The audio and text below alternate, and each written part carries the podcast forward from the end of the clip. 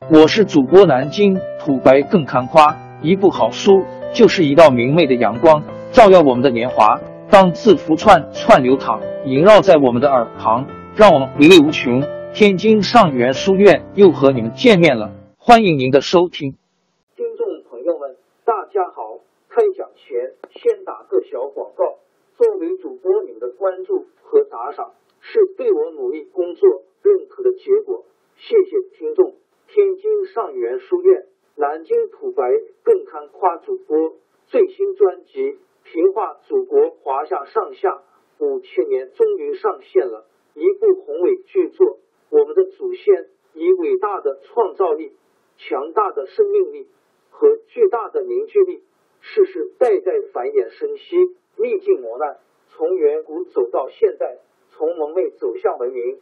全书共计。两百八十三回，作为播客，我劳动我所得，付费的有声书来了，你愿意为此花钱花时间吗？评话中华上下五千年专辑的进度更新按听众的关注和评论而定。喜马拉雅号 UID 七三二六四零二二，微信号 sh 八五七三零一四四九，请多多关注。打赏，谢谢大家，谢谢。下面正式开讲《评话中华上下五千年》专辑。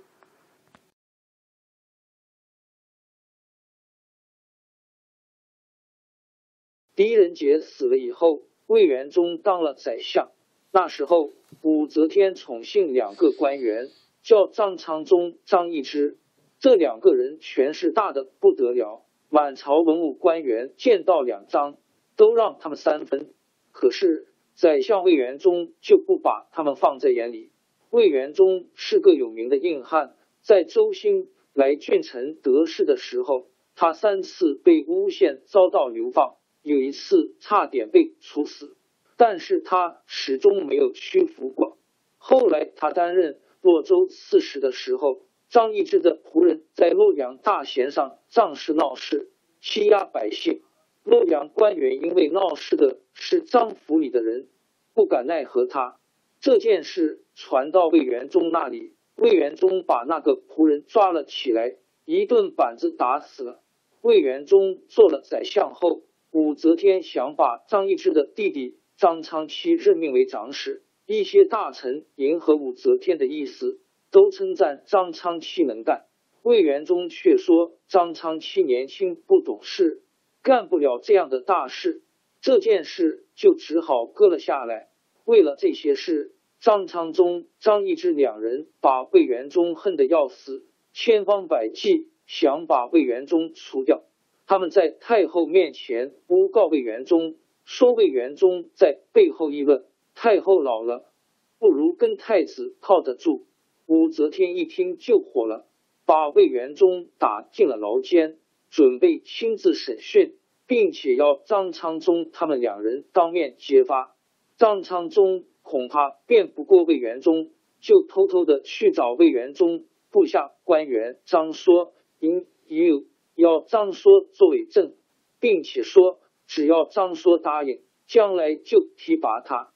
第二天，武则天上朝，召集太子和宰相，让张昌宗和魏元忠当面对质。魏元忠说什么也不承认有这回事，两人争论了半天，没有结果。张昌宗说：“张说亲耳听到魏元忠说过这些话，可以找他来作证。”武则天立刻传令张说进宫。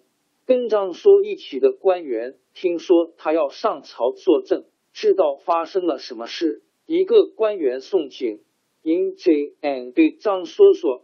一个人的名誉是最可贵的，千万不要为了保全自己去附和奸臣、陷害好人啊！为这个得罪了朝廷，被流放出去，脸上也光彩。史官刘知己也在旁边提醒张说说，不要玷污你的历史，连累后代子孙啊！张说明知魏元忠冤枉，但是又害怕两丈的权势。思想斗争的挺厉害，头上直冒汗。听了宋璟他们的一番话，才觉得胆子壮了些。张说进了朝堂，武则天问他说：“你听到魏元忠诽谤朝廷的话了吗？”魏元忠一见张说进来，就高声叫起来说：“张说，你想跟张昌宗一起诬陷人吗？”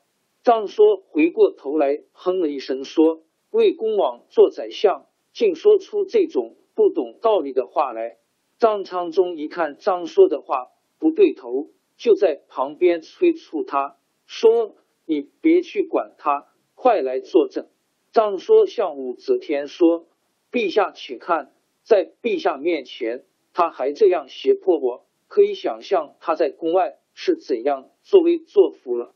现在我不能不实说，我确实没听魏元忠说过反对陛下的话，只是张昌宗逼使我作伪证罢了。”张昌宗一见张说变了卦。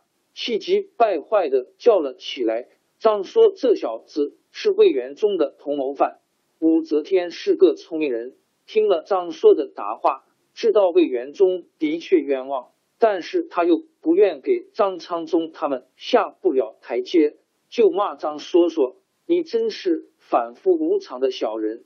说着就命令侍从把张说抓起来。以后武则天又派人审讯张说。张说横下一条心，咬定他没有听到魏元忠说过谋反的话。武则天没有抓到魏元忠谋反的证据，但是还是撤了魏元忠宰相职务，又把张说判了流放罪。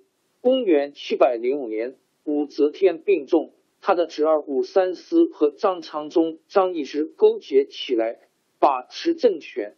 宰相张柬之和一些官员趁武则天病重，夺取禁卫军军权，把两张逮捕起来杀了，迎接唐中宗复位。不久，那个显赫一时的女皇帝武则天病死，王朝更迭，江山易主，世事山河都会变迁。其实我们无需不辞辛劳去追寻什么永远，活在当下，做每一件自己想做的事。去每一座和自己有缘的城市，看每一道动人心肠的风景，珍惜每一个擦肩的路人。纵算经历颠沛，尝尽苦楚，也无怨悔。感谢您的收听，朋友们，让我们下期再见。